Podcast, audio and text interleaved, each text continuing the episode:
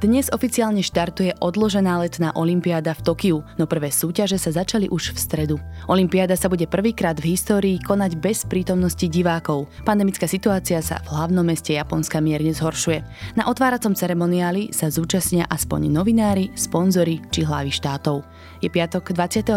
júla, meniny má Olga a po celý deň bude jasno. Denná teplota sa bude pohybovať v rozpetí 24 až 28 stupňov Celzia. Počúvate Dobré ráno, denný podcast denníka Sme. Ja som Kristýna Paholík Hamárová a môžete ma poznať z cestovateľského podcastu Všesvet, no počas leta ma budete môcť počuť aj v Dobrom ráne. S nami je online investovanie hračka. Investuj minimálne 20 a my ťa za to odmeníme ďalšou navyše.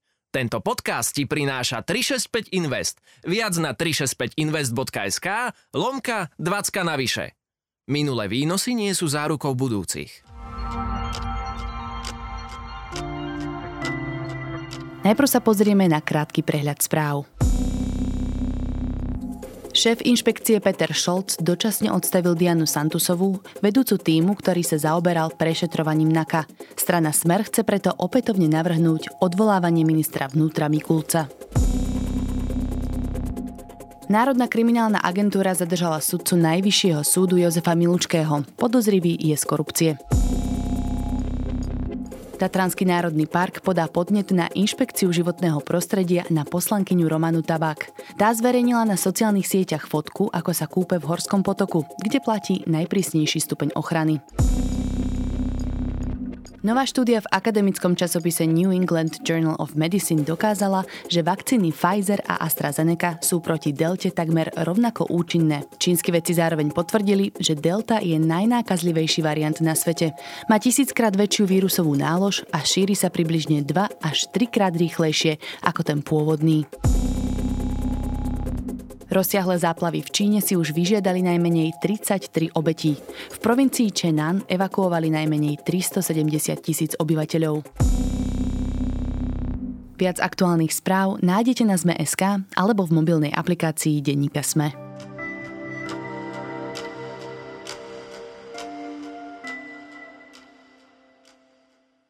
Dnes sa začínajú letné olympijské hry, ktoré hostí japonské mesto Tokio. Pôvodne sa mali konať už v lete 2020, ale pre pandémiu COVID-19 ich presunuli o rok. Naďalej však nesú názov Tokio 2020. Olympiáda bude trvať do 8. augusta. Väčšina sveta si ju však bude môcť pozrieť len v televízii či online, pretože súťaže pod piatimi kruhmi budú prvýkrát v histórii bez fanušikov na tribúnach. Slovensko na ňu vyslalo historicky najmenšiu výpravu, v ktorej je 41 športovcov a športovkýň. Vlajkonosičmi budú na piatkovom otváracom ceremoniáli vodný slalomár Matej Beňuš a strelkyňa Zuzana Rehák Štefečeková. No a práve s ňou sa dnes spojíme priamo do Japonska. Na tieto hry ste sa pripravovali vo veľkej neistote spôsobenej pandémiou. Ak by ste túto neistotu mentálne nezvládli, mohla negatívne ovplyvniť vašu prípravu na podujatie, ktoré je pre každého športovca najvyššou métou. V túžbe dosiahnuť úspech pre seba a pre Slovensko ste nepolavili. Vaše nezlomné odhodlanie vydať zo seba úplne všetko, aj keď sú obrysy budúcnosti nejasné, je silným odkazom pre nás všetkých. Zuzana, vy ste ubytovaná v olympijskej dedine v Tokiu, hoci slovenskí športovci sú porozmiestňovaní vo viacerých strediskách. Ako teda prebiehal ten príchod športovcov slovenských do Tokia? Tak e, my sme mali šťastie, že vlastne my, sme, my keď sme prišli na letisko, tak e, celkovo celý priebeh e, na letisku so všetkou akreditáciou, s testami a so všetkým, tak nám to vlastne trvalo 4,5 hodiny. Kým sme prišli, vlastne pristáli sme až do dediny, to bolo len 4,5 hodiny. Boli niektoré výpravy, ktoré tam boli 3 hodiny a niektoré tam boli aj 13 hodín, takže ja to považujem za veľmi úspešné prebehnutie tej akreditácie a celkových kontrol a vlastne bývame všetci, celá výprava bývame na 14. poschodí a dole na druhom poschodí máme vlastne office a bývam s Jankou Špotakovou, s mojou celoživotnou spolustrelkyňou tie kontroly, tá akreditácia, ktorú ste spomínali, tá čo všetko zahrňala? O, takže prvé, čo nás vyhnali z lietadla, bolo, že sme išli na COVID test, čo bolo na úplne opačnom konci letiska. Takže najprv bol COVID test, prešli sme vlastne COVID testom, vracali sme sa cez 3 čtvrte letiska zase naspäť, tam, kde sme už boli. Keď už sme mali vlastne papiere z toho, že sme podstúpili vyšetrenie toho PCR testu, tak sme vlastne dostali potvrdené akreditácie Z akreditácií sme išli na pasovú kontrolu, z pasovej kontroly na imigračnú kontrolu, pre batožinu, potom vlastne bola kontrola batožiny a všetkého toho, čo sme doviezli, potom bola kontrola zbraní a potom nás vlastne presunuli do takej čakacej miestnosti, kde až vtedy sme vlastne dostali výsledky tých testov. A keď boli výsledky testov negatívne, tak nás naložili do autobusu, batožinu do traku, zavízli nás do dediny, tu nás zase znova vyložili z autobusu a z traku, prešli sme kontrolou batožiny, teda kontrolou v dedine batožiny, naložili nás do ďalších autobusov a do ďalších trakov a doviezli nás vlastne až priamo do garáže v dome, kde bývame. Uh-huh. To znie ako celkom komplikovaný proces. Aká je tam atmosféra v tej olympijskej dedine? Lebo predpokladám, že to je asi iná skúsenosť, ako ste mali z tých olimpiád predtým. Akože priznám sa, že športovci sú, podľa mňa, všetci sme takí veľmi ľahko a rýchlo prispôsobili, pretože necítim tu až taký veľký rozdiel oproti predchádzajúcim olimpiádám.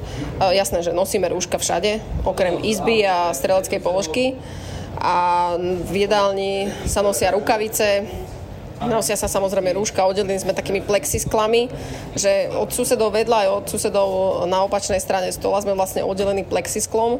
Takže to je také celkom srandovné, že ťažko sa pre mňa osobne sa veľmi zle rozpráva, pretože ja nič nepočujem toho človeka z opačnej strany cez plexisklo. Ale inak to tu funguje podľa mňa normálne. Každý má taký samozrejme rešpekt pred tým všetkým covidom takže každý sa snaží chrániť, ako sa dá, ale stále to tu funguje normálne, že vymeniajú sa odznaky, ľudia sa rozprávajú, ale tak nie sú také veľké objímačky a také veci. Vy ste spomínali teda, že sú tam jedálne, sú tam nejaké iné spoločenské miestnosti, kde sa môžete združovať a stretávať s inými športovcami z iných krajín sveta? Našli sme tu vlastne hneď v prvý večer takú, takú kvázi, nazvime to, že spoločenskú budovu, kde vlastne na jednom poschodí je celé jedno poschodie je fitko a o poschodie nižšie vlastne sú také klasické spoločenské veci, že šípky, pingpongové stoly sú tam, plus sa tam napríklad dajú skladať tie čo si momentálne neviem spomenúť, jak sa to volá, tie papierové skladačky japonské. A sú tam nejaké, videla som tam nejaké bicykle a takéto veci, takže ako je tu v rámci takého toho prezabávania, je to iné ako na minulých olympiádach. Ja si dokonca pamätám, v Pekingu boli ešte internetové kaviarne 3, takže to už v dnešnej dobe nie je. Ale dá sa tu tak premotať. Kde sa môžete pohybovať možno mm, mimo tej dediny? Že či musíte byť celý čas koncentrovaní len v mestečku, v olympijskej dedine, alebo môžete chodiť aj niekam do mesta, napríklad do Tokia, do centra? No žiaľ, bolo by to veľmi pekné, pretože vidíme vlastne Tokio, my vidíme z autobusu a ja osobne som taká, že z tohto trochu smutná, lebo tak dobre zatiaľ sme v dedine 4 dní alebo 5, ja vlastne sa priznam, že ja neviem, aký je dneska deň Tuto sme toho, nedá sa vidieť, niekam nás nepustia. Toto je jediná taká smutná vec z, z tejto olympiády, že vlastne vidíme dedinu, autobus a strelnicu a Tokio vidíme z autobusu. My sa vozíme hodinu na strelnicu, takže vidíme celkom veľa z okolia Tokia, lebo vlastne strelnica je mimo Tokia. Mne osobne je to trošku ľúto, pretože ja sa rada takto vyberiem hocikam, že sadnem do metra alebo do niečoho a preveziem sa niekam, hľadám cestu domov, takže to je pre mňa taká zábavka, ale tu sa to žiaľ robiť nedá. Mali ste takú skúsenosť tých predošlých olimpiád, že ste mohli ísť napríklad na nejaký výlet do centra, do Londýna, do Pekingu? No, v Pekingu sme vlastne, predpokladám, myslím, že som mala iba jeden výlet a potom asi dvakrát alebo trikrát som bola vlastne v olympijskom dome. V Londýne to bolo také voľnejšie, lebo tam som jednak mala aj rodinu a kamošov, takže vlastne sme chodili aj trošku že spolu von tých, v rámci takých možností, čo sme mali. A bolo to tam samozrejme také voľnejšie, že vlastne ja som im aj našla ubytovanie ešte predtým vlastne, ako sme išli do Londýna, ja som tam bola na Svetovom pohári, takže ja už som mala ten Londýn trošku prelezený, keď sme tam išli na Olympiádu a už som vedela, čo kde je, ako je a tak, takže bolo to také samozrejme voľnejšie, čo mne je ľúto, lebo ja by som rada spoznala aj túto kultúru. Už ste to tak naznačili, že ľudia si možno dávajú v rámci tej olympijskej dedinky viacej pozor na nejaké objímanie, stretávanie sa a tak ďalej. Čo sa týka vás, tak máte možno problém stretávať sa s nejakými športovcami z iných krajín? Že či si tak dávate pozor, možno držíte odstup práve preto, že neviete, aká je tam situácia? No priznám sa, že to asi nemáte dobrého človeka na linke, pretože ja mám takú teóriu, že keď to mám chytiť, tak to chytím aj v Kauflande v Rači a precestovali sme tento rok e, celý svet, dá sa povedať a bolo to zatiaľ OK a ja verím, že sa aj OK zdravá vrátim domov. Samozrejme, že je to také, že tak snažíme sa chrániť, lebo sa chcem vrátiť zdravá domov. To znamená, že teda rúška máme naozaj stále, dodržiavame tie všetky veci, čo sa týka tých rúkavíc. Je to nepohodlné, ale Osobne väčšina tých športovcov je zaočkovaných a berieme to skôr s takou, samozrejme, že rezervou. Je to také, že po jednej stránke sa, nás, sa snažíme sami seba chrániť a po druhej stránke naozaj, že dneska sme v autobuse išli, že úplne plný autobus, dokonca ešte, že v strede v uličke sa dá vyklopiť sedadlo. Takže toto je tá druhá vec, že po jednej stránke sa snažíme, po druhej stránke možno sa tomu aj tak nevyhneme. Pýtam sa aj preto, čo sa aktuálne rieši v českom týme, teda že sa tam objavil nezaočkovaný lekár, ktorý bol nakazený a tým pádom nakazil aj ďalších členov toho týmu a odstavil niektorých športovcov, ktorí sa nebudú môcť teraz zúčastniť súťaží. Tak preto sa pýtam, že či sa nebojíte ako keby práve tohto a tiež by ma zaujímalo, či napríklad v slovenskom týme bolo očkovanie povinné. Uh, nie, očkovanie nebolo povinné a čo sa týka samotného športu, už priznám sa, že keby som vyšla tu pozitívna, tak uh, skôr by som riešila to, že naozaj, aby som nemala žiaden priebeh, aby som sa mohla vrátiť domov k rodine. A ja to tak možno, že inak poviem ako ostatní, ale uh, Olympiáda bude aj o 3 roky a keď prežijem, tak budem môcť ísť možno na tú. Je podľa vás očkovanie dôležité práve na takýchto veľkých športových podujatiach? Ja si myslím, že je to veľmi dôležité. Nie len na takýchto podujatiach, ale samozrejme hlavne na takýchto podujatiach, kde sa vlastne naozaj stretávame športovci z celého sveta. Každý sem prišiel z, to, z tej svojej krajiny, letel.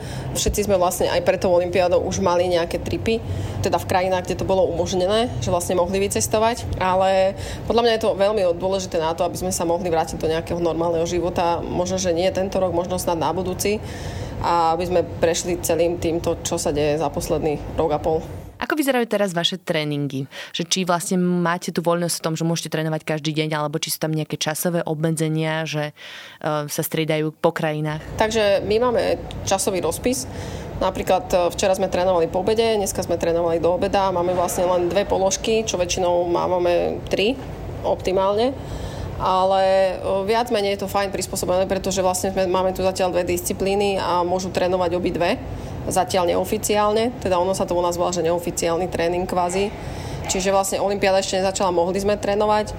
Trénovať sa dá, ale máme tu napríklad taký problém, že máme tu dvoch športovcov, ktorí sú na iba čisto mixovú súťaž a ich do tréningu nezaradili. To znamená, že vlastne trénovať nemôžu oficiálne. Ale to je skôr chyba v organizácii, nie akože kvôli pandémii? Nie, nie, nie je to kvôli pandémii, je to skôr chyba federácie. Dnes, teda v piatok, vás čaká otvárací ceremoniál. V Tokiu to bude o 8. večer, to znamená, že na Slovensku budeme mať jednu hodinu popoludní. Aké inštrukcie ste dostali k otváraciemu ceremoniálu? Tak e, dostali sme také inštrukcie vlastne, že športovci môžu ísť všetci, ktorí chcú a iba 6 členov realizačného týmu, ktorých e, vlastne ide vedúci výpravy a piatich ďalších losovali dneska večer. Takže ide vlastne 6 členov realizačného týmu plus teda všetci športovci. Viem teda, že som vlajkonosičkou plus Matej Beňuš.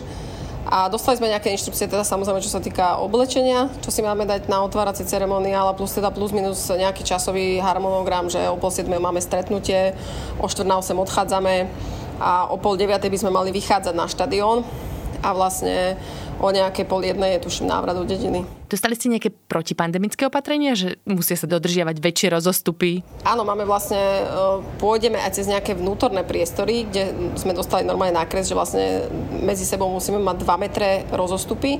Celý čas máme na, na sebe rúška a vlastne vonku už priamo na štadióne by sme mali mať presne, že meter medzi sebou.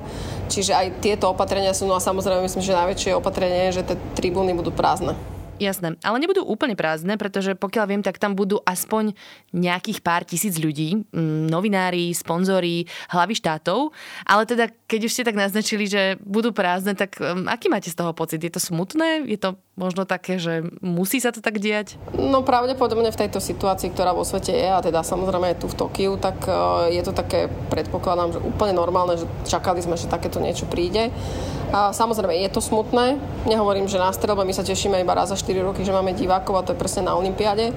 Ale pre mňa osobne napríklad smutné presne takto, že otvárací ceremoniál alebo dáme tomu atletický štadión, keď bude atletika, keď bude prázdny, tak to je, tak, to je pre mňa také, myslím, že to bude také memento na dlhú dobu. Vy teda budete niesť vlajku a to je taká zaujímavosť aj tejto olympiády, okrem toho, že bude prvýkrát bez divákov napríklad, eh, že prvýkrát si mohli krajiny vybrať, či budú mať dvoch vlajkonosičov, a teda ženského a mužského zástupcu. My sme to teda tak spravili.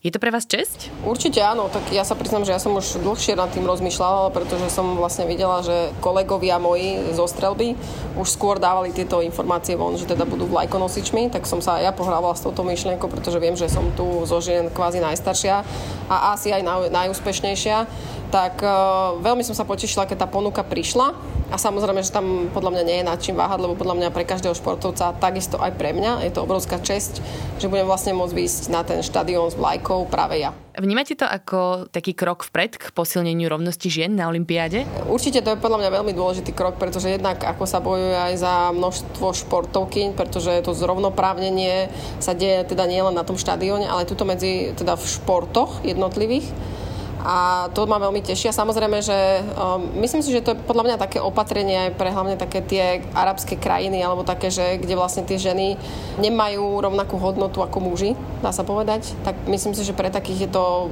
veľký krok.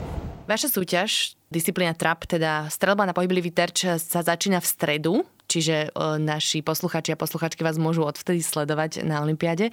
A ako ste sa pripravovali na tieto letné olympijské hry? Lebo predpokladám, že to bola naozaj náročná sezóna na prípravu aj skrz pandémiu, stiažené podmienky a tak ďalej. Tak u nás vlastne, my, my sme sezónu začali už e, vo februári sme začínali e, na Kanárskych ostrovoch prvým sústredením. Potom sme vlastne dva sveto, mali v marci dva svetové poháry v Egypte a Indii Dva svetové poháre nám zrušili presne kvôli pandémii. Jeden mal byť tu v Tokiu a jeden mal byť v Koreji.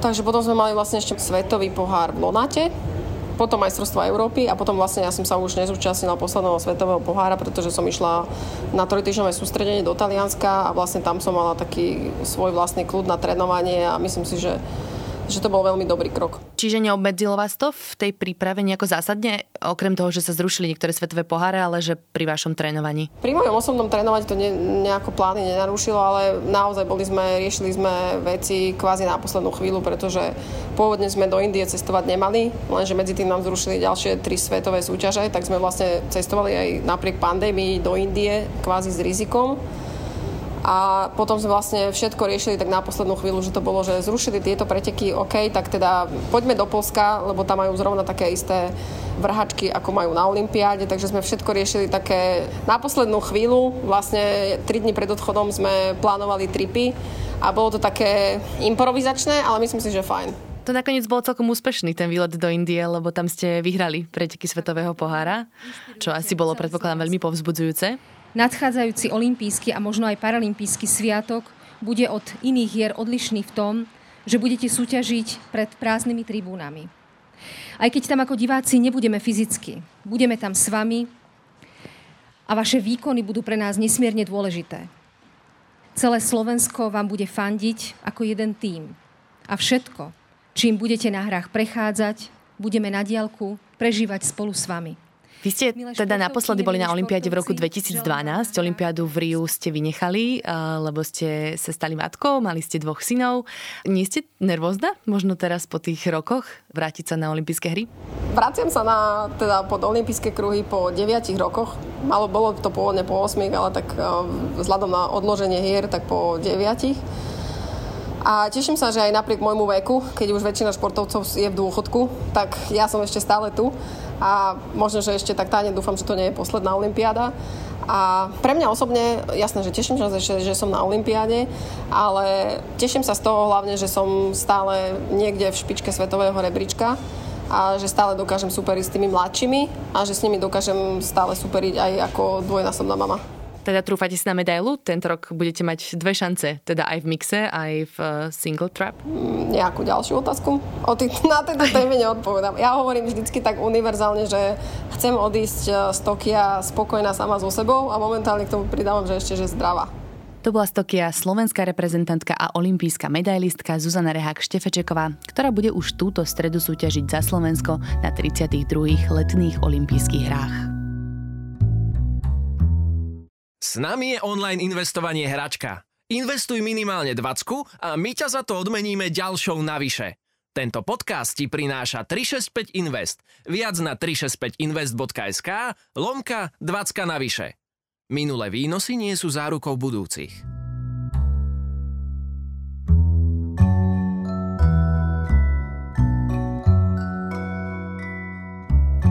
Dnes vám odporúčam pozrieť si priamy prenos z otváracieho ceremoniálu 32. olympijských hier v Tokiu, ktorý bude o 13. hodine vysielať verejnoprávna RTVS. Hry by mal otvoriť japonský cisár tradičnou slovnou formulkou. A ak chcete mať prehľad o programe olympijských hier, sledujte aj náš partnerský web sportnet.sk, kde budú naši kolegovia robiť minútu po minúte z podujatia. Link nájdete v popise tohto podcastu alebo v našom podcastovom klube Deníka Sme na Facebooku. Nezabudnite, že dnes si môžete vypočuť aj podcast Piatoček, Tech FM, v sobotu Klik a v nedeľu historický podcast Dejiny. To je na dnes všetko, počúvali ste Dobré ráno. Denný podcast denníka Sme s Kristínou Paholik Hamárovou. A okrem mňa tento týždeň Dobré ráno pripravovali aj Jana Maťková, Zuzana Kovačič-Hanzelová, Tomáš Prokopčák a za produkciu Viktor Hlavatovič. Prajme vám pekný víkend, počujeme sa opäť v pondelok.